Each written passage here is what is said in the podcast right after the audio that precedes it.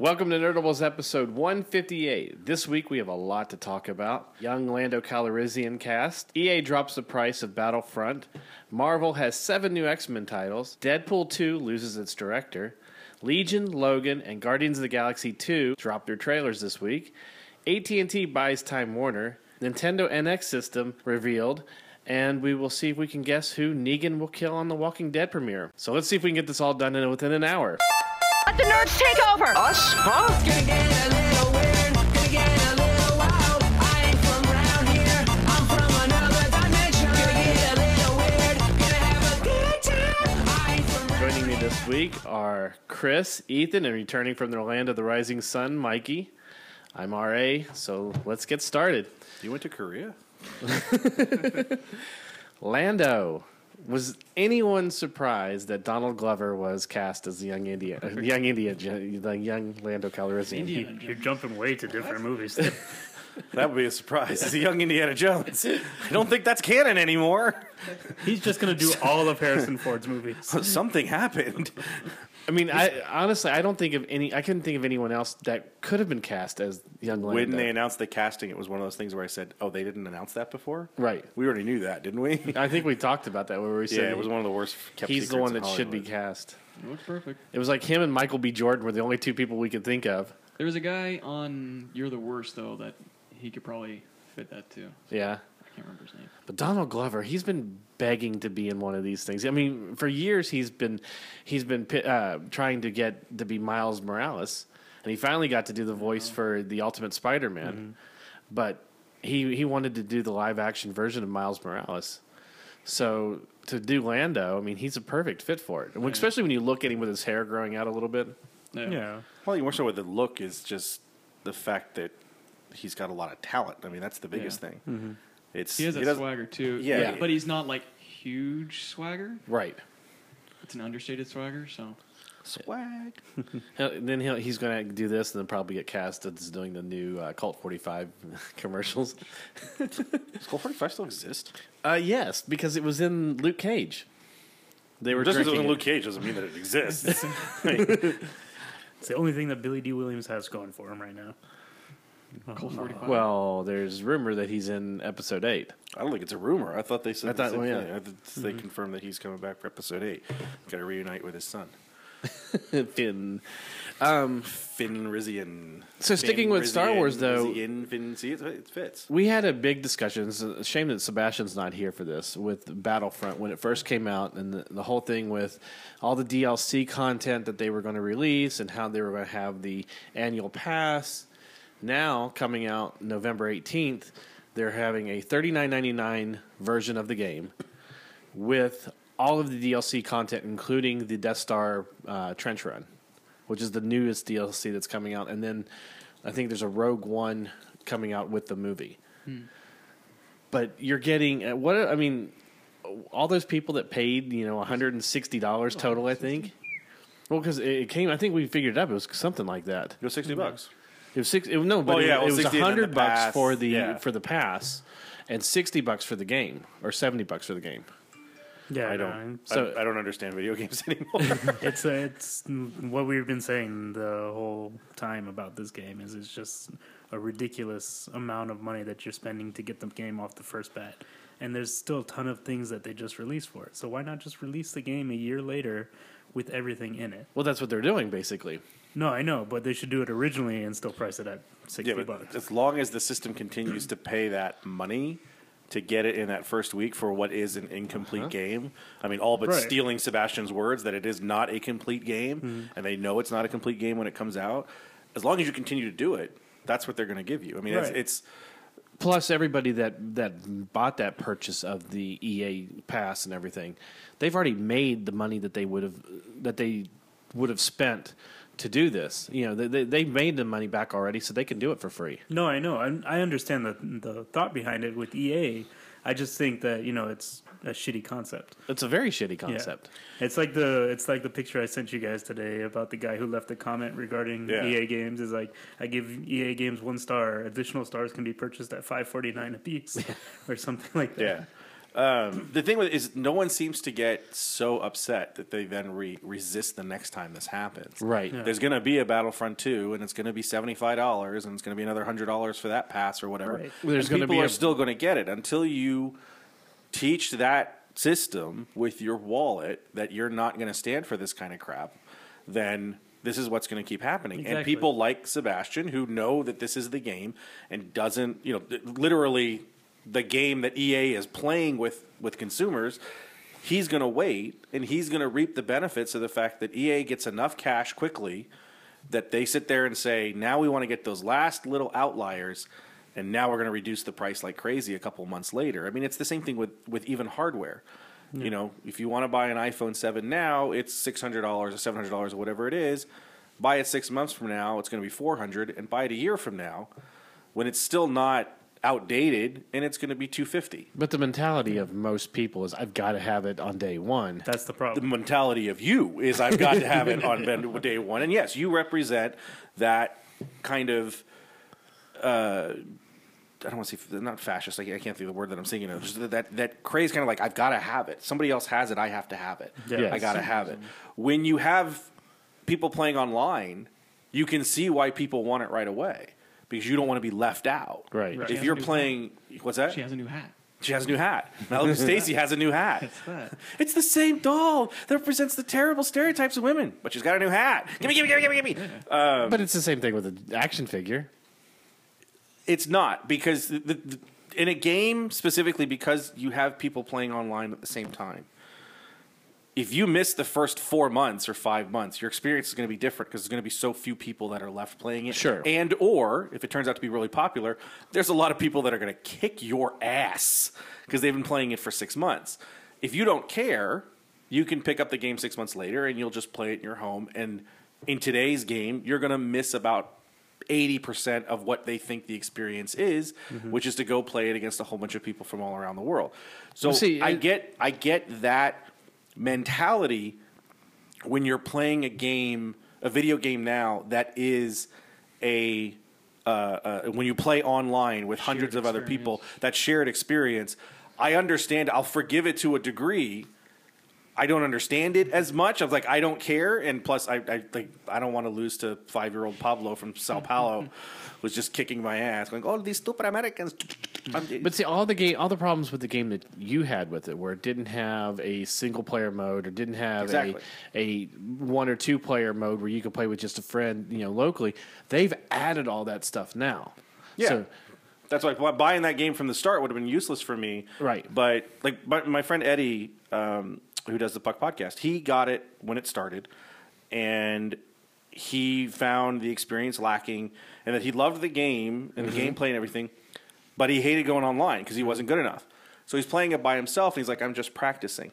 Now, uh, the co-host for that show, Doug, also bought the game, and Right. they're able to play one on one against each other, and they're having a blast because they're about the same skill level. Sure. Even though Eddie's played it for a little bit while longer, Mm-hmm. Doug's been because Doug's out of work. Doug's been playing and playing and playing and playing and getting better, so that he's kind of on par, and he can play against him. When I used to play Mm-hmm. split screen with Eric for stuff like you know the Tom Clancy games or Call of Duty, those first two weeks or so, it was great because we're kind of the same, and we you go back two months later and he's played online for two months and I, I can't even fire before I'm dead. I'm like, well, this is awesome.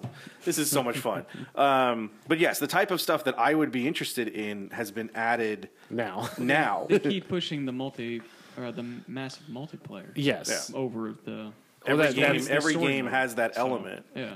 yeah. I mean, um, you, you saw games like Destiny and stuff like that where you were starting to get sixty players against each other. You know, and that's what they're they're you know It's just chaos to me. But uh, uh, Well, there's some of those open world has games are a lot of fun for that sort of thing. Like something like GTA Five, where there's a lot to do without going online. right. is a game that to me has value because there's there's so much that you can do without having to go and. But and even play like games, if they're done right with these massive multiplayer games that are online only, can work. Like a game like Overwatch, for example, has huge success, and it's because the game not only is fun, but it has fun characters. It gives you like a sense of But do you work as a cohesive unit to you like, can yeah. There's problem solve, There's or is it different just yeah. There's fracking different the whole like time? But see, here's I mean, There's I can different types of understand. levels. I understand Sebastian's point where the game doesn't seem complete if you're releasing all the DLC and stuff like that. Yeah. But there's and it doesn't. also Well, a his, point his of complaint is it doesn't. To him, it's not added content as much as, as much as it's content that was essential to the game when it was released. It's not here's 60 levels. Oh, we've got a fun level where Batman is playing in the tower from the Michael Keaton movie. Sure. Like that's an that's an added thing that that holds nothing to the game. If it's here's the game, but if you really want to beat the Joker, you have to wait two months to get this other level. Right. That's an incomplete game to him. That's his point. Is that these are things that he feels are integral to the game and not bonus, unneeded but fun content to put, to add on later. here's your lightsaber hilt, but you got to spend ten dollars to get the blade. Yeah, it's kind of what it is if you think about it. In some cases, uh, I mean, uh, it's one thing if you're if you're putting a DLC content together, like the whole Death Star trench run, where you're getting extra characters and extra, you know, different types of battles and stuff like that. That to me is true DLC. If it's something where you can, you know, Well, anything for that game would be a true DLC because there was no campaign mode. True. Anything you add to it, it's just it's like the old Battlefront where you just picked it up and you're like, you're fighting on Kamino. Who Right. are you picking? The Galactic Empire and the Republic. You're like, this doesn't even make any sense. Right. But it wasn't built as those those type of battles, those type of melee battles weren't built on that idea. Where the PSP Battlefront game was a story. You were Yes. a commando unit. So that getting an extra level would have been like, well, it's a side mission or something in it. But if you give me that and go, by the way, the three missions in the middle aren't available yet. Right. That that's an incomplete game to me. here here you go all the way up to the, wait. Did you get you have to buy Thanks the for boss playing the level? demo yeah, mode. Yeah. the boss level is going to be the You in five enter the months. door, and then it's like, please wait two months for the next level. Crap. Um What do you think about Marvel with the seven new X titles? I think we should just go to the NX, shouldn't we? Shouldn't we keep talking about video Do you want to talk about the NX? Yeah. Okay, we'll go to the NX. The NX is a very short thing. Nintendo NX. Everybody's been talking about this new system that Nintendo's putting out. It was labeled the full console, right? Uh, yes, Yeah. it was labeled the NX up until what this past week, where it's now named the Switch. It's pretty cool because you have the console and your controller fits together. So then, if you want to take it with you, you the controller comes apart. You slide it onto the uh, onto a screen, and now you've got a big like PSP. It's like a tablet, basically, and then if Yeah. you want, you take your controller, slide it into the tablet, Yeah. and it becomes a portable device. But you can also take the controller off the tablet, use the tablet as the screen, Right. and use your controllers for your tablet to play with, with other players right around you in a social experience, which I thought was awesome. uh huh. The, the danger immediately, every podcast I saw that was talking about this, everybody was like, "Yeah, but how long is the battery? Yeah. Like, are we going to play for ten minutes? You know, Mario Kart? Yeah, oh, I'm dead. Everything's gone. And the controllers for the little one are so tiny. These little, they're the D-pad controllers, the classic Nintendo controllers, and they're just these like super midget controllers. It was scary how small they were. Well, I Um, mean, granted, with with Nintendo and their portable dev- devices in the past, they've had pretty good battery life. So I wouldn't. But I you're wouldn't talking you're talking them. basically a full console on a tablet slash control a wireless Yeah. controller. Well, these batteries aren't going to be the basic double A's or triple Yeah. No. A's. It's going to be lithium. It's ion. yeah, it's going to be a lithium ion that you plug in and charge. Probably going to be larger than like what your phone would be. But if you think like your phone, for example, you can let's say if you're just playing games with your phone, your battery life on your phone is still like two three hours. yeah, I mean, it looks like they took the idea of the. It should be. It looks Get like they, to a certain point, it's not that anymore. looks like they took the idea of the uh, Wii U and kind of took it back, went to the drawing board, and said, "How can we make this streamlined? How can we make this more functional?" Because that controller was as big of his tablet, and your you know it had buttons in the weirdest freaking positions. Yeah. I mean, it's like you had on the top of it, you had you know your directional up here, but down here you had something. It was like it was clunky to try to I realize move people around. can't see you I know. on the podcast. Down here and over here. I'm holding my I'm holding my iPad. They get hand. it. They just get it.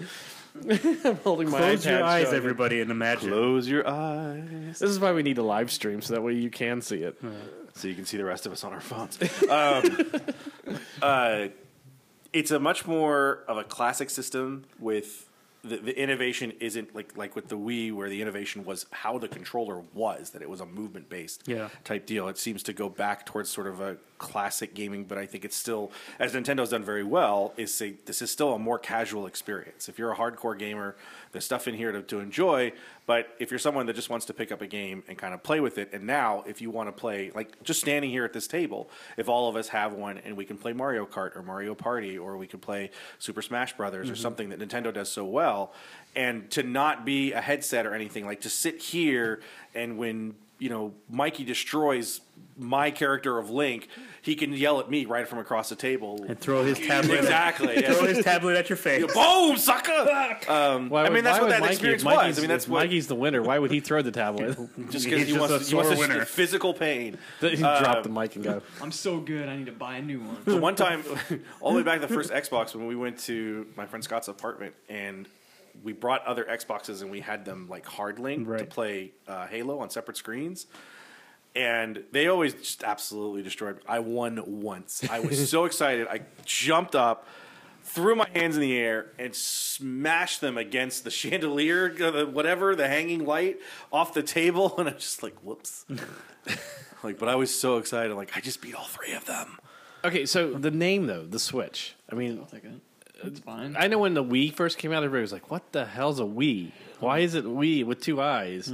Well, the same thing is why was it an Xbox 360? Right, You know, why was it? Why is the Xbox One the third system they've done? because they were they were completely turning everything around. Well, then you can call it the Eno. But it should have been the Um, 180 because you know they turned everything right around to. But it was 360. It went all the way. It's it's the name.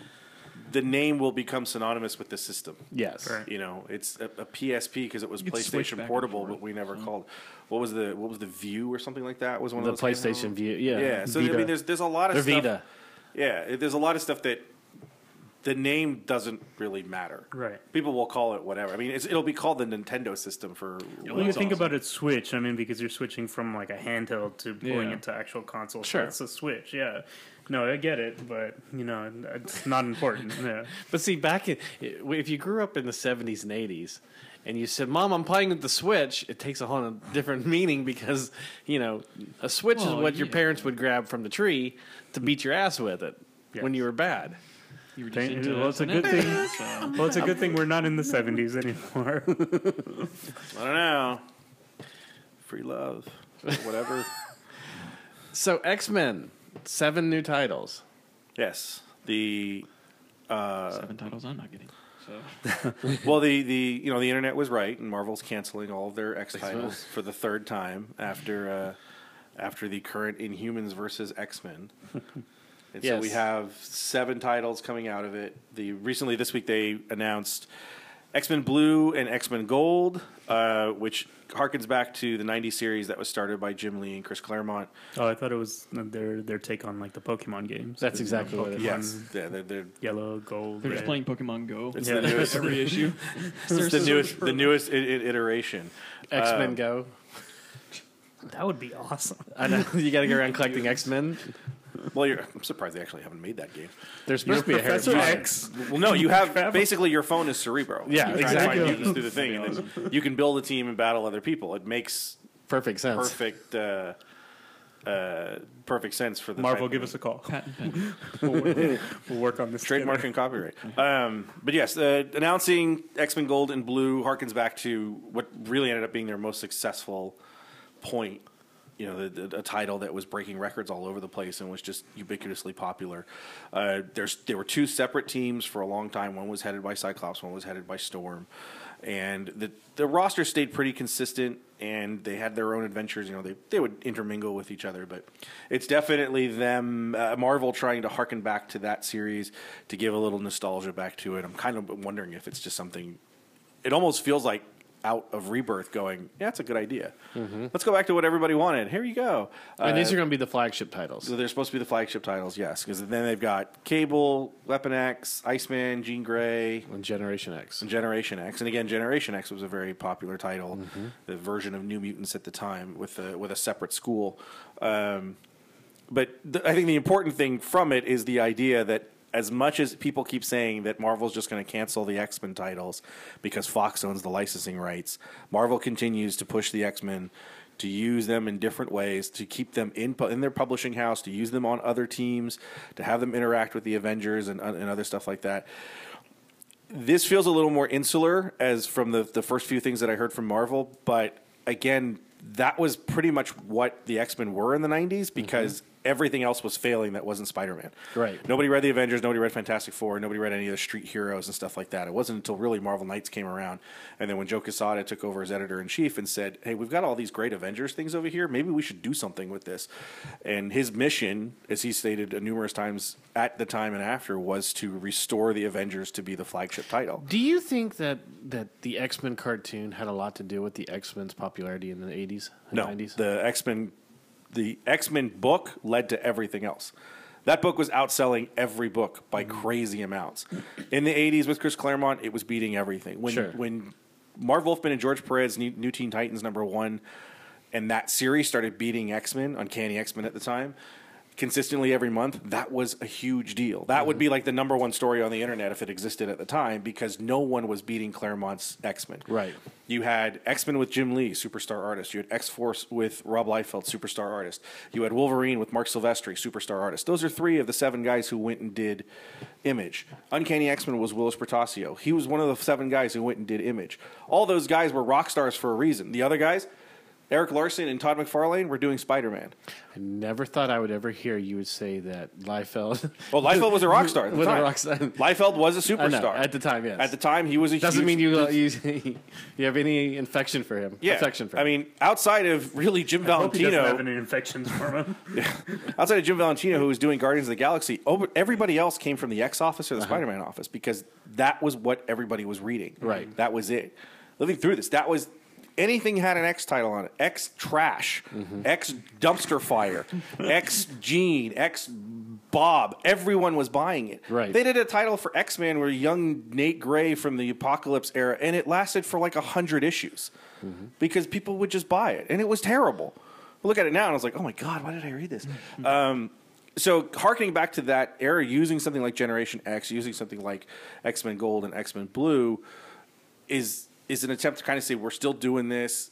The X Men still matter to us. They still matter to Marvel. And like I've said for a long time, I think it's important to them because they're the only ones that can tell these stories within the Marvel universe. You're not going to be able to do that on the screen, on the big screen, not anytime soon. So why not tell them through here? It's an important property. People have said, I think we mentioned it last week or the week before, that there's probably or there has been or whatever internal memos of not creating new characters. I get that. I Right. understand that because you shouldn't. Why would just give something away like that? If you're Marvel, if you come up with a new character and everyone's like, "Oh, we love this character," well, great. Fox is just going to do yeah, every every character you correct, create, and you don't have to sign a new licensing deal for that for that character. So I get that. That's part of the reason that Bendis used the original X Men in his story. In addition to that's what he wanted to use to kind of try and reset their their universe to whatever success you may or may not think he had. Well, that was Um, another reason I think to bring the original X Men back as as kids. Well, you know, that's his his story was to do that. But if he had if he had come up with new characters for it, they would have never approved that title. Sure. he had to use t- characters that would have already been used in, in something else. Um, so, it, to me, the, the story is the fact that Marvel continues to publish X Men titles. There was the the again more uh, as they're going through Death of X, which is their uh, the lead into Inhumans versus X Men as the Terrigen Mist that's going through the Marvel universe can kill mutants like on contact, and so the X Men and the Inhumans are at odds. And everyone thought this is going to be the chance. They're going to kill the X Men and shove more Inhumans at us, and this is it. We've been talking about this for years. And Marvel comes out and says, "Oh, we have seven new titles that are coming out this fall or next spring." So the X Men are still alive and being published by Marvel, and I'm sure everyone's still going to do. Oh, no, they're going to cancel it next time. Um, they're going to get rid of it next time, and again and again, they've been proven wrong. And at some point, hopefully, people understand that Marvel's going to continue to produ- produce X Men comics for the foreseeable future. As far as resurrection, or resurrection, um, stupid. Well, it has a sort of X in it. Yeah. resurrection, Rex, resurrection. Um, who do you think they're going to bring back? I mean, obviously Jean Grey. Well, Jean didn't die. It's young Jean. Is it Young Jean? It's or Young it- Jean, no. Okay. It's the resurrection is the fact that the titles are coming back and it, it plays more of the idea of that the conflict between them and the Inhumans will be over. Well, but also it's uh, I've heard I've heard talk that Wolverine will be back, I don't think they'll bring Wolverine back yet. and there's chance that Professor X, Everyone keeps talking Professor Xavier. They're mentioning Resurrection as the resurrection of the X Men. of the X Men comics when they had because uh, when X Men One, X Force One, and the other titles, Uncanny X Men, uh, Wolverine, Excalibur, they all had the the, the restarts in the 90s. It was X Men Genesis, Right. And all that was was basically a banner for what the X Men were going through. This is your jump on point. Sure. it's the same thing here. They used the banner 25 years ago. Yeah, it was like Rebirth. They used the banner 25 years ago because out of the six X titles, four of them were still being, you know, numbered. Right. Excalibur was 42, Uncanny X Men was 281, uh, X Factor was 72, I think. I can never remember that number. The re- I think the reason that a lot of people are thinking that Wolverine's returning is because of Weapon X, and that's going to be Laura's book, X twenty three. But and it, I mean, they've already said that's going to be probably their darkest book. But because it's Weapon X, you know, it, she she's been leading the Wolverine book It for is a clone of Logan now instead. yeah, an actual clone. Yeah, Yeah, so Logan's now the clone. yeah. Which Laura's still Wolverine, but I mean, you could Clone conspiracy See, that's how you could bring him back easy. Is the, there's another clone, and the memories just get put into and transferred into him, or you start over know if- with I don't know if Logan, anybody buys that though. or you, you start over with Logan where he has no memory and he doesn't even know he's a clone at one point, and then at He's one just point you Logan. figure, yeah, he's not really James Howlett. And Yeah, that feels like what they basically the Wolverine that they used in the Ultimate Universe after Logan died in Ultimatum was the same idea and it never caught on. Yeah. it was his kid. It was just like, look, he's just Well- like Logan, except he's blonde and he doesn't know who he is.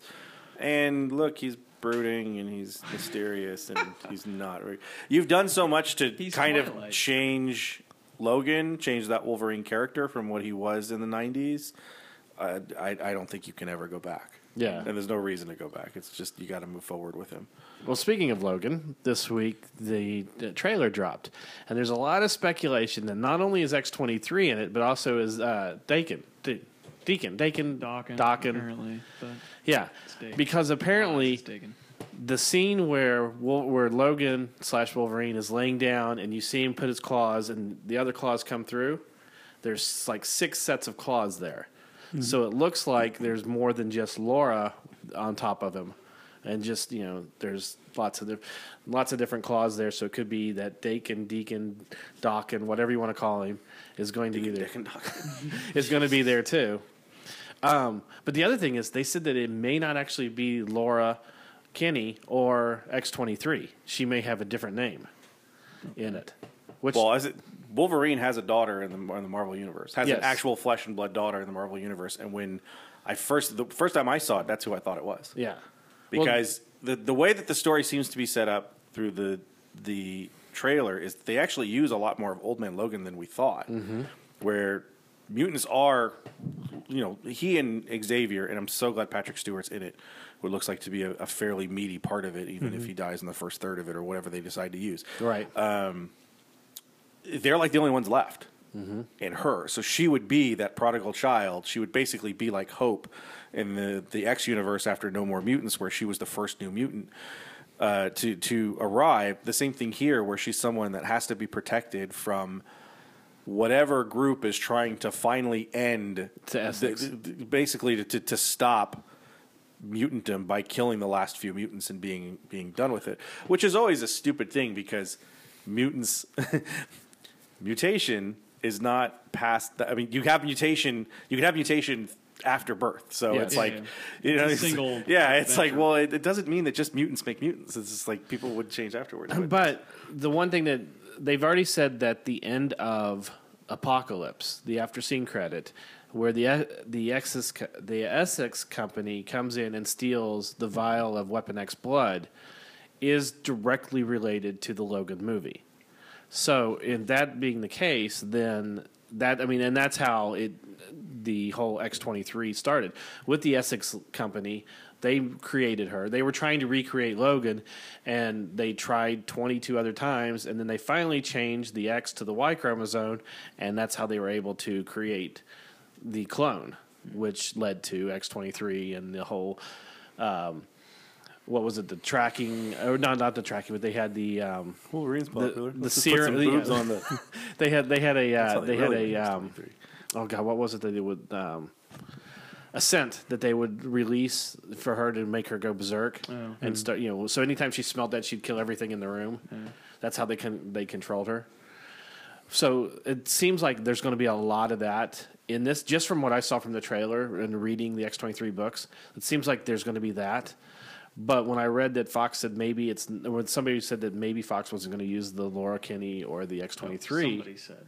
yeah, I mean, it was. I think it was Bleeding Cool or one of those Oh. that, that made it. So it's hard to say. It's, uh, you Bleeding know. Cool was so reputable. Um, well, no, she has not received. That's the thing is everyone just sort of assumed that it was Laura, and I was like, "There's no name. There's no name." Yeah, in that was the other thing is they left the name off of it. exactly. being- So You can still assume it. Yeah. yeah, Not you a big can. deal. That's what I mean. Like it's just what people are like. Oh, it's fact. It's totally her. And I'm like, it, it may not be her. There's Well- lots of different characters in the um, in the comic world or whatever. Well, I think that one of the other choices from. one of the other character names in there is the surrogate mother there that she had at one point. So I thought, well, that kind of leads to it, to it actually being Laura, you know, to Laura. But more than more than the, the specifics of it. I mean, What did you think of the trailer? I really liked it. I liked it more than I thought I would, and, and I liked the last um, Wolverine movie. last Wolverine movie. Yeah. Uh, the first one's terrible. Origins was terrible. The There's stuff in Wolverine was Origins, good. yeah, there was stuff in Origins that people were talking about last week, and I'm like, I don't even remember that. I was like, what? Uh, but yeah, I liked I liked the Wolverine, um, and so this was because it's just called Logan. You know, they've never said it's it's. When people are like, "Oh, it's going to be an adaptation of Old Man Logan," well, first off, it can't be. right. Um, but there are elements to it, you know, set in the future. The fact that he's one of the few mutants left. Um, not to spoil what happens to the other mutants, you find out in Old Man Logan what happens to the other mutants, or at least a good chunk of them. and then, but it, it looked- sounds no, it like looked- there's parts of that in there. That, Yeah, that the the tone seems to be very close, and, and no, I just I thought it looked cool. Like I said, I'm really glad to have Patrick Stewart in it. Uh, I thought it had a, a very you know specific, not necessarily post-apocalyptic, but that kind of wasteland look. Yes. Um, everything looked you know looked cool to me like it was mm-hmm. something that it got me more excited than i that i really thought That and like the Johnny Cash song with the yeah background of the whole. no it was a, it was a really good trailer and of course there are good trailers for terrible films but it was something that Yes. having liked the the last film there's some trust there that this could be you know And all in all, most of the. X Men movies have been good. I mean, there's only been a couple that have been, you know, yeah and the one you don't like i do which one? apocalypse Uh, yeah, well, you know what the funny thing is, and I was going to tell you this, and I, I haven't seen you since I've seen it a second time. Is I watched it again here at the house, and I was like, I think I was a little hard on this movie. a lot of people were hard on it and then, like, i'm not saying it was the greatest movie in the world but it Caliban, what's the deal with uh, with all of a sudden the Marvel or the the, uh, the X Men movie universe loving the character Caliban? Because this is the second time we're having him, and the second uh, actor playing him. Stephen Merchant's playing him in this one, and Caliban was in Three. no X Men Apocalypse. No, he no, was he was he, was the uh, he you know he was the the mutant dealer broker yeah well that was caliban's thing caliban was a mutant tracker Right. it was like in a Apocalypse. What, what was the other one that he was in? This is he's going to be in Logan. He's in Logan. oh, oh. Stephen, I think it's just- Stephen Merchant's playing him in Logan. He's he's been used in and out of the of the Wolverine book, so it's just a Okay. part of using the. And it's his set was being a uh, his power set was basically being like Cerebro, but being you know living tissue. He was a tracker, but he was He'd also to- he also kind of had the the Hawk ability where he would you know he, he would triple his size and you know his density and yeah, they had that in a couple places, but for the most part, that's what they used Caliban for. Right. was that he would just be go finding these different things, and then when um, uh, Jeph Loeb did the Romulus storyline, Caliban has a much bigger role in the kind of totem type deal of, of Yeah. Logan and Sabretooth and all that, which I don't really remember all that much. Did did you guys check out the the Legion trailer for the FX uh, Marvel? I've seen all the little like TV spots when I've Yeah. been watching FX shows. I No, I like it, haven't seen it. but I haven't seen a like a full trailer besides the Comic Con trailer that was released. I think I think that That the TV it. spot's been the one, the big Yeah. one that they show where you know where you finally see him sitting down and like everything kind of just like explodes around him and yeah, I mean, there's just a couple of little things, um, which we were kind of talking about this a couple weeks ago, and I think you weren't here, Mikey, but we were trying to figure out if Fox was actually producing it, if Marvel was producing it, but I noticed it's on the Marvel.com website, and it says Marvel Television, so it's the Marvel Television, it, so it's being produced by Marvel. yeah. But I, as far as I understand, is it's this is the first Marvel television show, other than the cartoons, that's not in the Maybe it's just something Fox didn't. the cinematic universe. like with the characters being used, they're like, eh, go ahead. but see, Marvel owns the rights to the television, uh, uh, e- even X Men. They own all of the t- TV Oh. rights. So it, that's why I that, and this is kind of what we were talking about before. Was I think that Well, Bryan Singer's involved in it though too. He's executive producer of two of the episodes. The Oh, is he? Episode. Yep.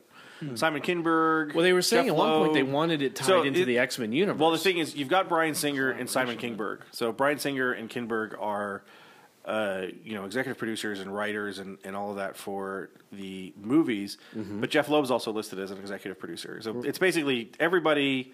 Lauren Donner's there because she's a part of Fox. So Right. it's it's definitely a mixed bag of of stuff that you've got in there. Well, this is- this is what- my guess is. Jeph Loeb's there just to make sure they don't screw it up. Well, but it's also because Marvel Television they they own the distribute or they own the rights for t- TV, so they had to come together and work on this together. This is why when they first started mentioning it, this is why everybody all of a sudden jumped the the proverbial gun, saying, "Hey."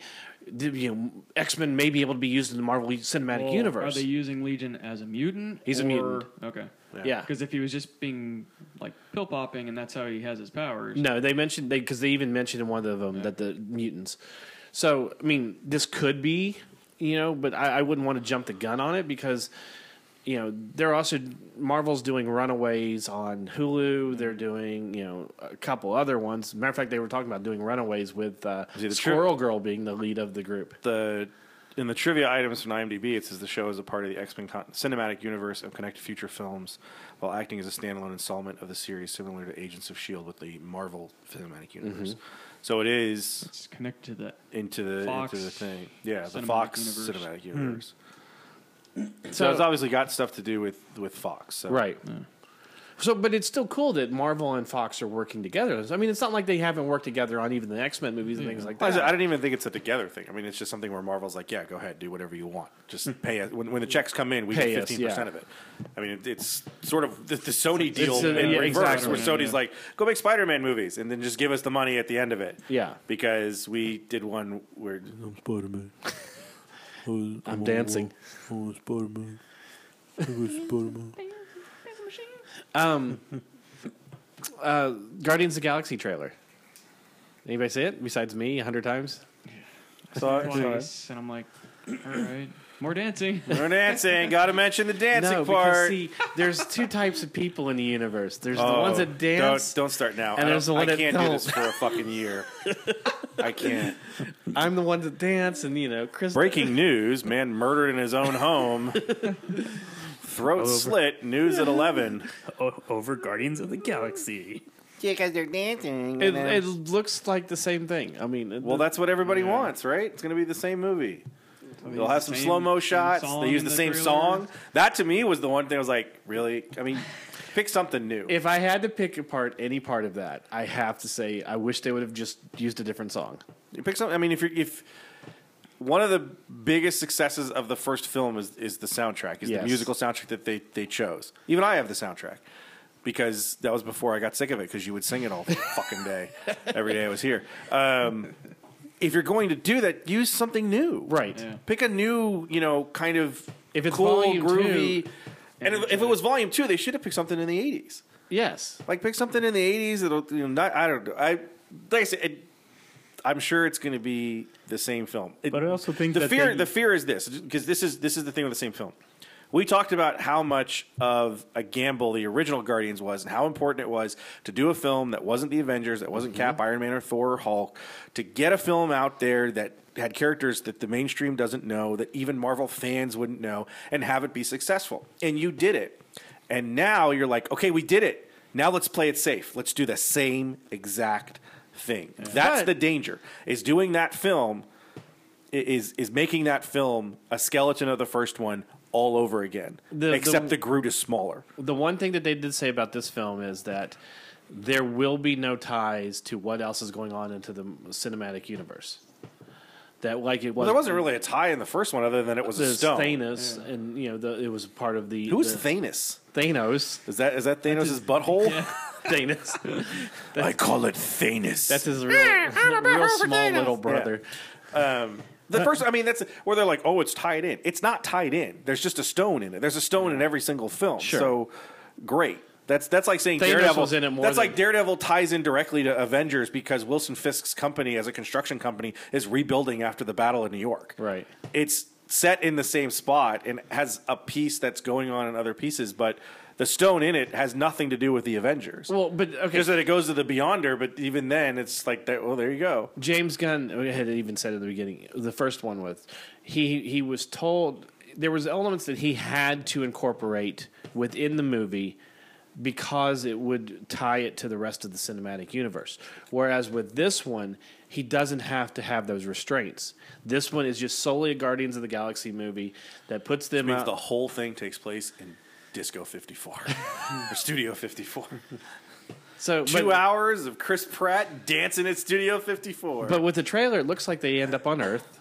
So that well, we talked. We, we knew they were. we, on Earth we know they end up on Earth because there's a movie theater that has the whether it's a whether it's a um, flashback or something along those lines that will be like prominent in it, and then they come back or whatever. But yeah, then. Uh, gotta come back to Earth. and then we, Look, the we- same stuff you can look out, see it, and see outside your window. Remember in the last film when we had the head of a celestial, and that was the space station. Now look, New York. Exciting, kids. But we also know there's more. There's new characters and there's a return. There's characters from the original that are coming back, like Mantis and uh, Wonder Man may be in it. They've talked Ah, I totally forgot to. I wanted to post the uh, the how it should have ended for Guardians to show why both Yondu and Star Lord should not be in this film. because how it should have ended shows you exactly what their fate should have been. I love that one with the Space Ranger or whatever, and Yondu's you, and it's going through, and he's like, oh, oh, and then he picks up the gun. hey, he wins, and then of course the end, he's like, I'm doing the jig. Well, he's dead. Um, But then there's also there. There's a possibility that we may get our first look at Nova in this as well.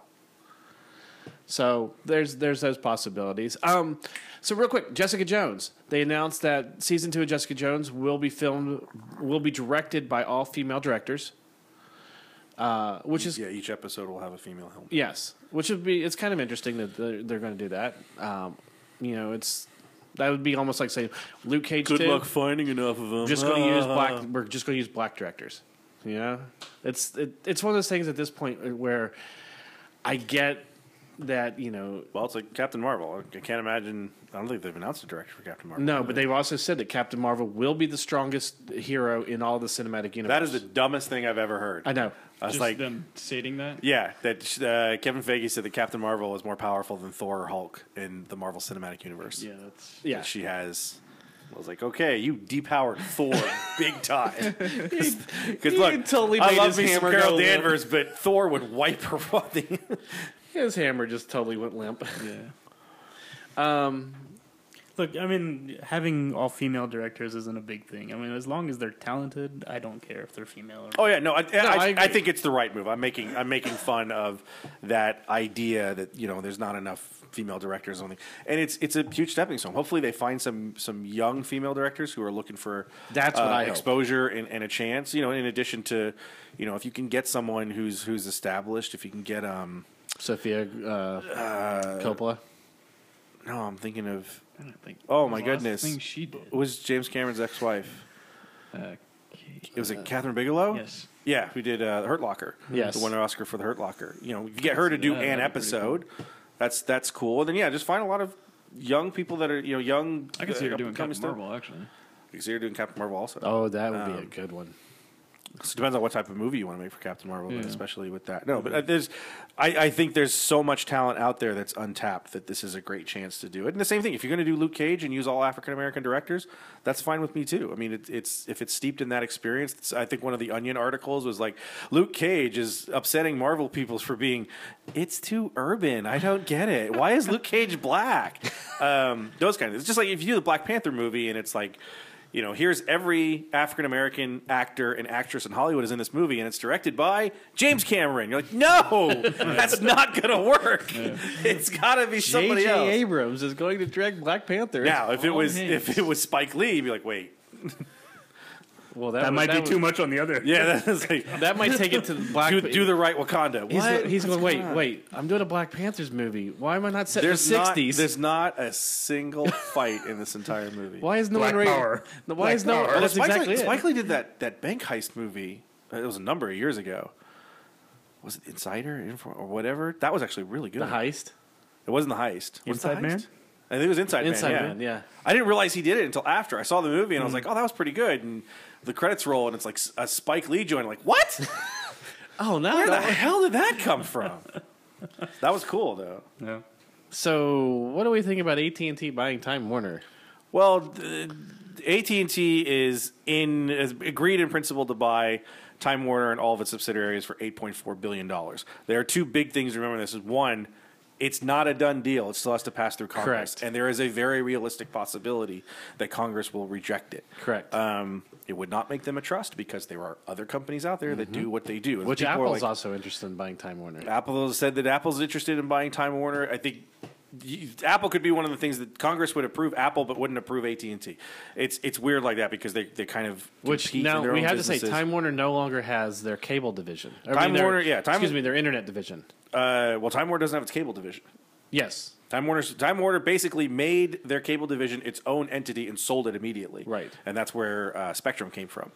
Um, and now you get those ads like we're here to fulfill the promises of and yeah because time warner cable has the worst customer service rating in the history of anything that's ever existed and i'm not And exaggerating that's only because they're owned by Comcast. I'm not, I'm not exaggerating. That's exactly what it was. Time Warner Cable had the worst customer service rating of any major service in the history of the United States. Yes.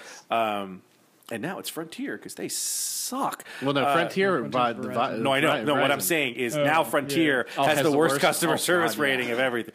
Um, but yes, they sold that part out because they AT and T owns Directv, so they wouldn't be merging those two pieces together, Correct. and that's important because if Time Warner still had Time Warner Cable. I think that would have blown up the deal too. Congress would have Uh-huh. rejected the deal on the fact you can't own these two major companies. Um, but for people that are now like one of the other guys on, on my facebook page was just like well everything's going to suck now. At&t is going to come in and just ruin everything. And i said ruin what? Yeah. like well they'll ruin the movie division. Like oh great because you know dc films has been awesome so far. You've got half of one out of three. Good job guys um, but and, and then the second thing was like, oh, they're going to come in and fire Dan DiDio. And I said, you, if you think AT and T as a corporate board gives a damn about DC publishing, you're out of your mind. What they're concerned with is that bigger picture. Would they fire Diane Nelson as the head of Warner Brothers? Yes. Would they care that Dan DiDio, who has nothing to do with creative decisions at, at, at DC anymore, would they get that nitty gritty? No. They're going to hire whoever the president of DC is. Well, all of a sudden, I can't remember. I think it is Diane Nelson because she's the president of Warner Brothers. Um, that person, if it, if it's Diane, if it's someone replacing him, that's the person that goes in and makes those changes. I- Sure. the board of AT and T isn't going to sit there and go, you know what, we should really stop publishing Batman. Let's, just- you know, they- they're not going to They're get not, that nitty gonna, gritty. they're not even going to pay attention. They only know This is the same from thing. I mean, this is this is the thing. Batman's not popular anymore. What Let's AT and T that cares about, this is the thing what Disney did when they bought Marvel before they even bought Star Wars was they bought Marvel specifically for we want those IP, we want those characters, we want to extrain, we want to uh, expand our boys brand. Yes. What AT and T cares about is that they own Wonder Woman, Superman, and Batman. That's what they care about. They're not really caring what DC Publishing is going to do on a day to day basis. If they tank, then they'll bring in new people or whatever. I don't see any big changes anytime soon. This is akin to Disney buying Marvel, of just basically saying, go do what you're already doing. And if it falls apart, we'll fix it. But other than that, all we care about is that you're doing enough that we can do all this other stuff. And and it's different in that AT and T is buying Time Warner because they need to, in a way, diversify their portfolio because cable service is declining, mm-hmm. phone service even is declining as people are cutting cords and finding different ways to stream and finding different avenues to, to, to even get their cell service and, and that type of stuff. Big companies like AT&T and Verizon and are, are losing customers to like Sprint and T-Mobile and mm-hmm. Go and all those other places as everyone's trying to figure out these wars. AT&T is looking at that going, well, if everybody cuts the cord and if everybody doesn't want to go with a big cell phone company, we don't have anything. Right. Now it's we've got a new movie studio, we've got a digital division, we've got all these other pieces. We've got the number one uh, television distribution through. yeah, and you, you own a. TV studio and stuff like that, and, and DirecTV as well. So it's just diversifying the type it, of stuff. The AT and T Directv uh, buy has been very good so far. Well, not according to Travis, not according to Sebastian. and it's gotten even better because now they if you have DirecTV and AT and T, you can stream unlimited with unlimited. yeah, data. you're able to bundle that type of thing, and that's a big thing for them as well. And here, to bring that sort of thing. in. here's a complete exclusive, and I didn't have to sign a uh, a non-disclosure on this one. You're still going to get in trouble. No, because this this one, DirecTV is going to be very soon offering a cloud-based DVR.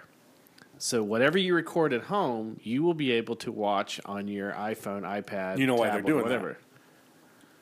Because in the last year, the Slingbox has Yes. exploded. Well, the Slingbox has always been big, but I mean, Oh, it's exploded. Once Doug found the Slingbox and found out, I mean, basically, my friend Doug cut the cord a little over a year Yeah. ago. And he struggled at first because he's, he's a big sports guy, he's a big hockey guy. He can't watch mm-hmm. any local channels, so he couldn't get the Ducks. right. And then he found Slingbox, and Slingbox offers all of the sports channels, or it's ESPN and your local Fox uh, Fox affiliates because they have deals with them and stuff like that. So he's still paying less than what he was paying for his DirecTV slash AT and T, whatever you want to call it, and is able to get what he wants. So, and part of the reason is that you can use your Slingbox wherever. So Right. he can watch it on his tablet. I mean, he was he was in New York watching the Ducks on his local on his tablet. To, to Mm-hmm. Well, the because Slingbox has been around for, thing. for at least 10 years. Oh, yeah, Slingbox But now, because of where everybody is starting to cut the cords and things like that and want to be able to customize what they want to see, it's getting bigger and bigger. Mm-hmm. And for somebody like DirecTV, Dish Network, where they're already sending a digital signal Mm. that, you know, this now allows them you where you record it, it goes up to the your storage on you know on the cloud. That's the other thing is now all you all you people that just have to hold on to everything. yeah. Hey, look, look! I have eight thousand hours worth of stuff, more stuff that I'll never get to. Well, wasn't it? Wasn't Dish like thinking of the idea of making a, a pay-as-you-go type or pay-as-you-want type of cable? There's service? a couple of different cable companies that have always talked about There- a la carte. yes. The problem is, Yeah. is that the providers of the channels don't want them to do it Right. because, like Directv, if if you have like AMC. AMC, the owners of AMC also own like six other channels that nobody mm-hmm. gives a damn about. Right. So what they do is like, we want you to pay five dollars a subscriber for AMC. Well, we don't want to pay five. Okay, well, we're going to give you five dollars a subscriber for AMC and six other channels you don't want that we have to you have to take them. Yeah, but I don't want those. That's Because how they then- pay yeah, for those other Yeah. each- networks. That's how they pay for the other networks, and then you're paid through Directv. You're like, well, all those other networks are a dollar per, you know, or whatever. Each subscriber gets a, you know, they owe a dollar to that channel or whatever. We've talked about this before. That's what happened to uh, to um, Was that when Comcast? G4. Well, yeah. Well, that's when Comcast was got into its fight with with um, DirecTV. with Directv. I mean, Comcast owned like 18 channels. Uh-huh. E and and one of the other ones that people which you now they which and now they own any, uh, Universal NBC. yeah. So it, it's the, the the business is much more complicated than people give it.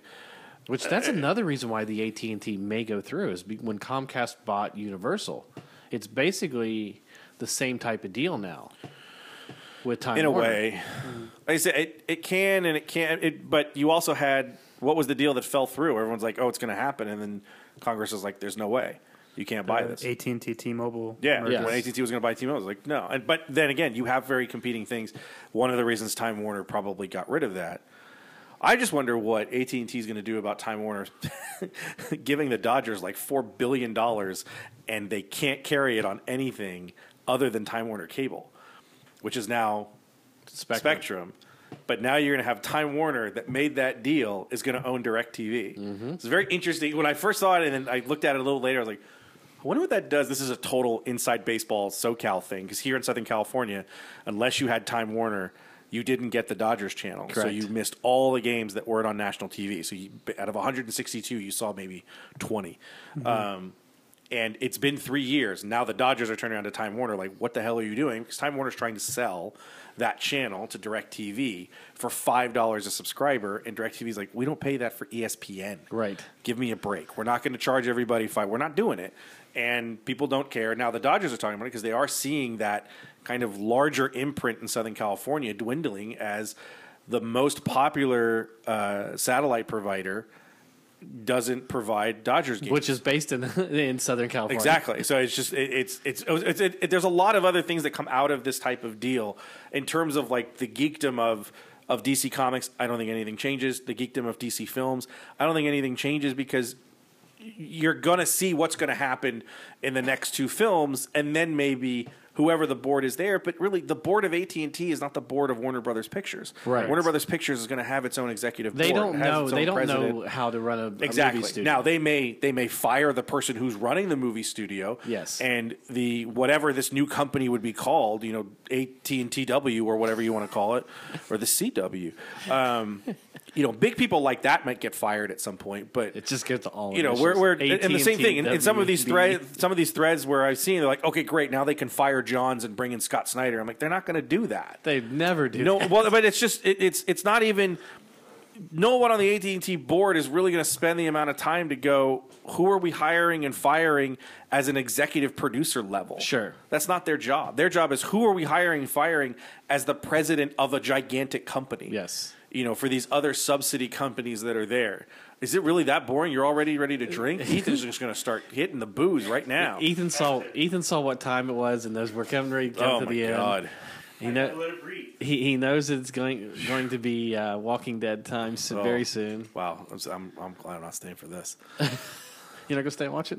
Dude, I can't watch anything with you guys because you talk through everything. And now he's going to be drunk? Forget it. We get to the end. Negan is the greatest son of the bitch that's ever existed. I love Walking Dead. Go, Glenn. Yes. All right, Asians. Ethan, get over here so we can talk about who do we He's too think. busy making it making it breathe. We didn't talk about Deadpool. We didn't we talk didn't, about Deadpool. We didn't so- talk about Deadpool. We didn't talk about Deadpool. So yeah, this attention sometimes. Woo! that's because Travis isn't here. He pays attention. Okay, so Um, Deadpool. Deadpool. Tim Miller is out. Uh, as everyone reported it, as the director of Deadpool was out. He was not the director. No, he, he was assumed to be the director, but they had not officially hired the director. He had been writing the script with Ryan Reynolds and the two gentlemen who wrote the first Deadpool. And this week, uh, it was announced that he has left the project due to creative differences with Ryan Reynolds. Yes. who's the executive producer for it. Uh, according to both sides and their agents and publicists and spin doctors, it's amicable, but he is off the amicable. project. Uh, like I say, he wasn't he wasn't the director. He wasn't listed as the director because he was not officially hired as Sure. the director. But he did have a hand in writing the first movie along with the three other gentlemen, and now he has those three gentlemen will be continuing forward. For what it sounds like, the, the two I need to find that the, the two gentlemen that wrote it, and I'm going to try and find their names while I'm talking, would really be uh, the most important people in terms of what the tone and the jokes and everything were. Right. Obviously, excuse me, Ryan Reynolds has to sell it as Well, an actor and as an executive producer, but you know, it feels like the type of people that are still on the project were the important people for what we liked in um, In in, the in original the movies. Here's what I didn't realize while you're looking that up. Uh, Rhett Reese and Paul Wernick; those were the other two that Ah. that wrote it. Rhett Reese and, and Paul Wernick did the script, and then uh, Ryan Reynolds and Tim Miller kind of doctored it as they were they were going to the. Uh, Ryan Reynolds led the marketing campaign and did yeah. most of the marketing. oh no, he did, he had a huge hand. That's what I'm saying. Him not if if they're like Ryan Reynolds isn't in Deadpool two, there's no Deadpool two. Oh, yeah. If these two gentlemen are if if if Reese and Werner are they're fired from the movie, then you worry about the movie, Right. Because then it's like the three pieces that I think have the biggest impact on it. Not that Tim Miller didn't as a director to, to be able to get that tone right, but I think you can go find a comedic director. Oh, sure. that can Well, I do feel it. like Tim Miller was just kind of like going with the flow on the first one because it seemed like Ryan Reynolds and you know the the writers. Well, had their Reynolds own brings things. so much Yeah. to it, anyways. So I- I think he was just kind of like, okay, this movie needs a director, so I'll be here, and we'll see how it goes. But they're they're fine on their own, basically. So yeah, I mean, It's not that big of a news. I mean, it's it's not that big of news, but it's still something noteworthy, I guess.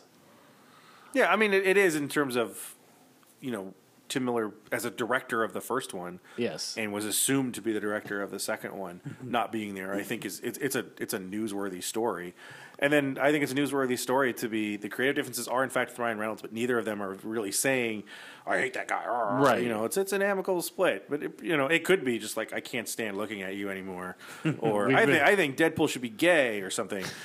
We want uh, uh, Gwenpool in it. When Deadpool sucking Cable's dick. That would be a much different film.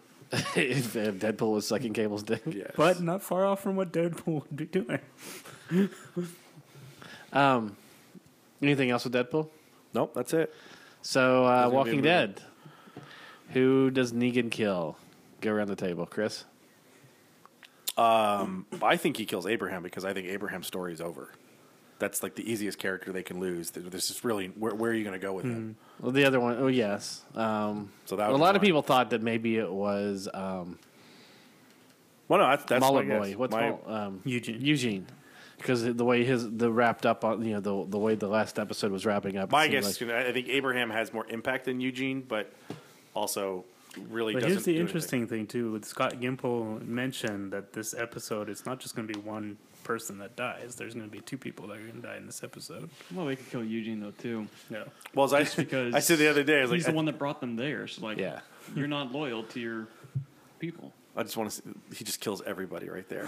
just start that series over. just completely Complete reboot. He's just like, here you Just- go. He leaves Carl alive. yeah, it's like Carl's the only one. Mikey, who do you think? I'll stick with Glenn. Maybe Steven Yeun wants I- to go do other stuff. I think it's Glenn. I had three possibilities. Uh, we know. back, so. So Eugene is one because of, like, what Chris was saying that especially the prominent like time that they spent with him on the last episode Yes, with him giving it seemed the, like they wrapped up his story. yeah like him giving the plans to Rick on how to make bullets Uh-huh. telling him like Abraham knows where this is I'm going to take off now. I, I yeah, you've got- done all you can. I can go on my own now. so I think Eugene is a possibility then the other two possibilities uh, one would be Daryl because I feel like Norman Reedus is looking to venture out yeah, but he's got a show on AMC right now anyway. So yeah but I would still say that Maybe that's a precursor. Of like, hey, I'm I'm going away. he's looking to venture out Yeah, but his show is based on him motorcycle. being I'm Daryl. going on a long ride away. Right. And other than being like a fan favorite, he doesn't really have anything going on with the story. He hasn't for like the last season. Like if you if you really think about it, what has Daryl done in the last season? Rode his motorcycle. Yeah. He's got to get Don't his do what crossbow Daryl back. does. Don't do what Daryl does. Yeah. Yeah, he And saved those then- people that ended up turning on him. And then um, my last guess is they're going to take the, the comic book route, and it's going to be Glenn. See, the one the one reason I wouldn't say Glenn is because it's too easy. Right. Because there, there's enough people that have read the comic that I I don't think the producers of, of the Walking Dead TV series want it to hmm. be that easy. It's sort of like the thing with Shane, where they didn't kill Right. Shane in the first season because they wanted to extend his story. They liked Jon Bernthal, but it was also we wanted to show you right away this isn't anything like the comic because the, the second half of the first season is nothing like the comic at all. Yeah. Right. You know, the whole point in Atlanta, they, he sees the camp and then they're gone. And here in, in the TV shows, they're like, oh, let's drive to the CDC and talk about this. And There's a whole bunch of extra characters. Yeah. The, the, the whole thing with Carol is much longer. Also, I think with Glenn, they they've teased like a death with him so many times this season Well- that it's just kind of like if they killed him, nobody would take. But see, here's the thing. Well, well, no, I think they would because the first time everybody thought he died, they did get a lot of response. There was Yeah. a lot of backlash. There's a lot of people that were already upset. So now they've already experienced that. They've already gotten okay. What what's it like after Glenn dies? That's why I feel like if he did die, they wouldn't. They would like the outcry wouldn't be so much. see. I think that I think the So, wait, Daryl- out of your three, who are you actually choosing? You got to choose one. Out of the three, who do I think it's like the most likely to be? It's going to be Eugene. So you've got Abraham, Eugene. What did you say? I said Glenn. I said so said I could Glenn. see Eugene getting killed, but Glenn like jumping up, trying to say "whoa" or whatever, and getting smacked with Lucille a couple times, but not as severe. And then Maggie as just goes, "You idiot! I, you're about to have a child." so you don't think Maggie or I would say like a dark horse would be like Michonne or Maggie. I see. I can't see Michonne. I, don't- I, I think them I think doing your it. your triumvirate of Daryl, Rick, and Michonne are safe for a long time. Yes. because that as much as you think Daryl didn't do anything, he still is a big driving force on that show in Right. terms of that sort of popularity. I can And almost. I, I say feel a like I feel like if it was 99.9%. Daryl, we would know because I don't think Norman Reedus would leave that show without it being a huge story. Someone would have figured it out Right. at some point that he's not filming the rest of it, or he's just going there for like shits and giggles. Well, I think I think just after hanging out on the set. the second half of season five, when they when they killed off Beth, they still had her on set in costume because they were trying to you know fool Yeah. people with the whole spoilers thing. So they made sure that she was on It's set. like, no, I'm not gonna be a country star. She got paid to sit there. No, she's on. A Yeah. new, she's on uh, Yeah, she's conviction. show. Yeah, that's Yeah. right. Oh. I was like, wait, that's Beth. Peggy Carter. Yeah. There's like three or four. And then Iceman. Yeah. Yeah. it's like you were a superhero. You're a superhero because she's also a supervillain on uh, on Flash. the Flash. Yeah. So Yeah, no. the Order, Um, order would be Eugene, Daryl, Glenn, and Daryl, and the progression of what. I and would of course, what everybody wants is Carl. Carl. See him just smash Carl into a thousand pieces. Um, I know That you, you had some that other news you wanted to bring up, so but um, we should make an um, James Earl Jones' wife passed away today at the age of 68. Um, Catalina Hart, I think is her name. You should probably look that up. Um, I feel like we should get that right. feel yes.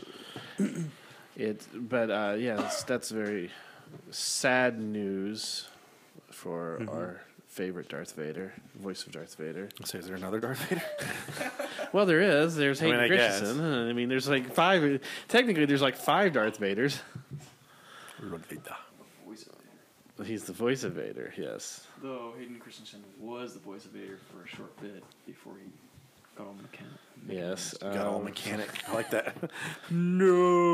Oh, Lord. uh, What? People like that? We're gonna put it in Jedi. No, All right. no, nobody liked that. That's the one. I don't understand how you're so stupid. James uh, doubled up with the exact. It's exactly the same. Oh, it was terrible, Um, terrible, terrible. I'm, terrible. I'm trying to find his wife's name right now. I'm, I'm, somehow I'm looking at his. You've had a map of this place of birth. that was helpful. He's trying to find his house. Yeah. That's fine, James Trailer awesome. uh, Find his house. through the smoke. Zoom in Oh, on yeah. the on the mailbox. Cecilia Hart was Cecilia the, Hart. There you go. Oh, You got the last name right. yes. She passed away today at the age of 68. And then yesterday, uh, yesterday morning, we found out that comic book artist Steve Dillon had passed away. We still don't have any details as to how uh, how he passed away. It was confirmed by his little brother and I want to say his agent or someone else who was close to him. Both went to Twitter and said that he was he had passed away. Apparently, he had been sick. People had been noticing that he looked a lot thinner, um, but he was currently working. He's the the the current artist for Punisher.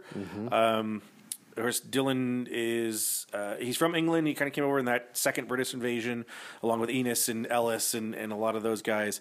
He's worked with Grant Morrison, Jason Aaron, Becky Cloonan now, Daniel Way for DC Comics and Marvel. Uh, he will probably best be known for being the co-creator of of Preacher. Garth Ennis has said that he is the co-creator of Preacher. He had a big hand in creating not just the look, but kind of the tone of that series. Um, he may actually be. I, I tried to find a page count. He may actually be the most prolific art, artist for uh, Punisher, as he's done three separate series. He partnered with Ennis to do Welcome Back, Frank, which was bringing uh, Frank Castle back from the dead. He finished off the Punisher Max series, the second series that Jason Aaron did. And like I said, he was the um, he was the current artist on uh, the, the the Punisher series right now. So it's it's a weird thing. We'll be seeing his work next month and the month after. I think I think he's like three issues more that he has. Um, you know, the statements from DC and Marvel, you know, wish condolences, no details as to what may happen with the Punisher book, which I don't think really matters right now.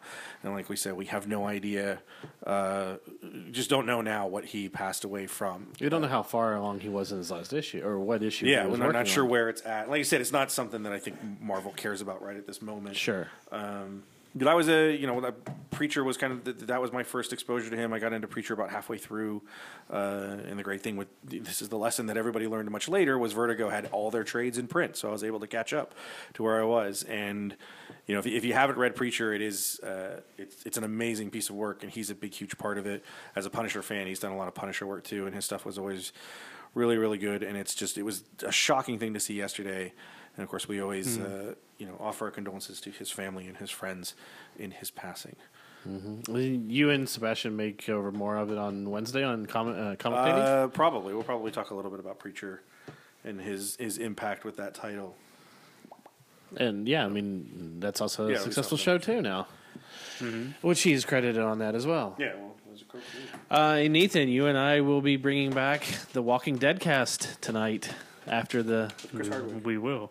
with Chris. We'll be talking about this the, the Talking, Talking Dead. Yes. Yes. You should do a review show of Talking Dead. that should be the show. Screw the regular thing. You review Talking Dead about well at this part when he starts talking. You know when to Chris the Hardwick was- died. When, Chris When they brought the audience style, men- I don't understand this audience. I don't understand this interview style right here. That just isn't a good question. Oh my god, you should totally. You'll be the only people to do that. A review show of a review, review show. show. well, it's not really a review show. I guess it's a We'll, we'll have to we'll have to owe Mad TV then because they they were the ones who uh, kind of did that. One of their first episodes of the new show, they did a review show of The Talking Dead, and they kept it going. There's for, like, seven review shows. Oh, it was, it was longer than that. They did almost like a 15 minute thing, and it just got to the point where they were just, you know, it was reviewing the review of the review of the review. And, uh, it was crazy. Um, so, Mikey, welcome back from Japan. Yep. Had Cool, fun. Konnichiwa. It's funny is you went to Japan and we got Godzilla. Yeah, I was mad. You guys crossed the ocean and missed each other. Yeah, I was mad. I want to see Uh. He saw him out the window of the plane. He's like, I did. from, see- every, that's from it. everyone I've known that's seen it. You didn't miss anything. me. Aw. Yeah, the the, the reviews for it weren't that great. I did see him peeking over a building, so Yeah, Like the real Godzilla. the real Godzilla. he started walking through the street. Whoa! It wasn't as big. Mike, as, uh, Mikey's going, I oh, and they're going, it. yeah, it's just a Tuesday. he's like this little man, man just walking the streets. He's like, oh, you look a lot bigger on TV. Chance Brighter didn't have that. It was a little warm, so What's the weirdest thing you saw? That's what I want to know. Especially in Japan. Did you go to Did you go to a comic book store? I don't really have. It's just. It's just bookstore. everywhere. It's just everywhere. There's Just bunch a of store. bunch of manga and a bookstore. Oh, I don't really see anything like weird, weird. How many whorehouses did you go to? None. I saw a bunch. Did you eat any live octopus? No, No? I didn't want to do that. Did you pray at a Buddhist temple? Yes, actually, I did. Ah. That was pretty cool. So now you're a Buddhist. Uh, Great. Now you're. Yeah. Now you're. I'm. That's the only spiritual thing I've ever seen Mikey participate in. Do we have to make you Buddha cookies? Buddha cookies. Trash cookies.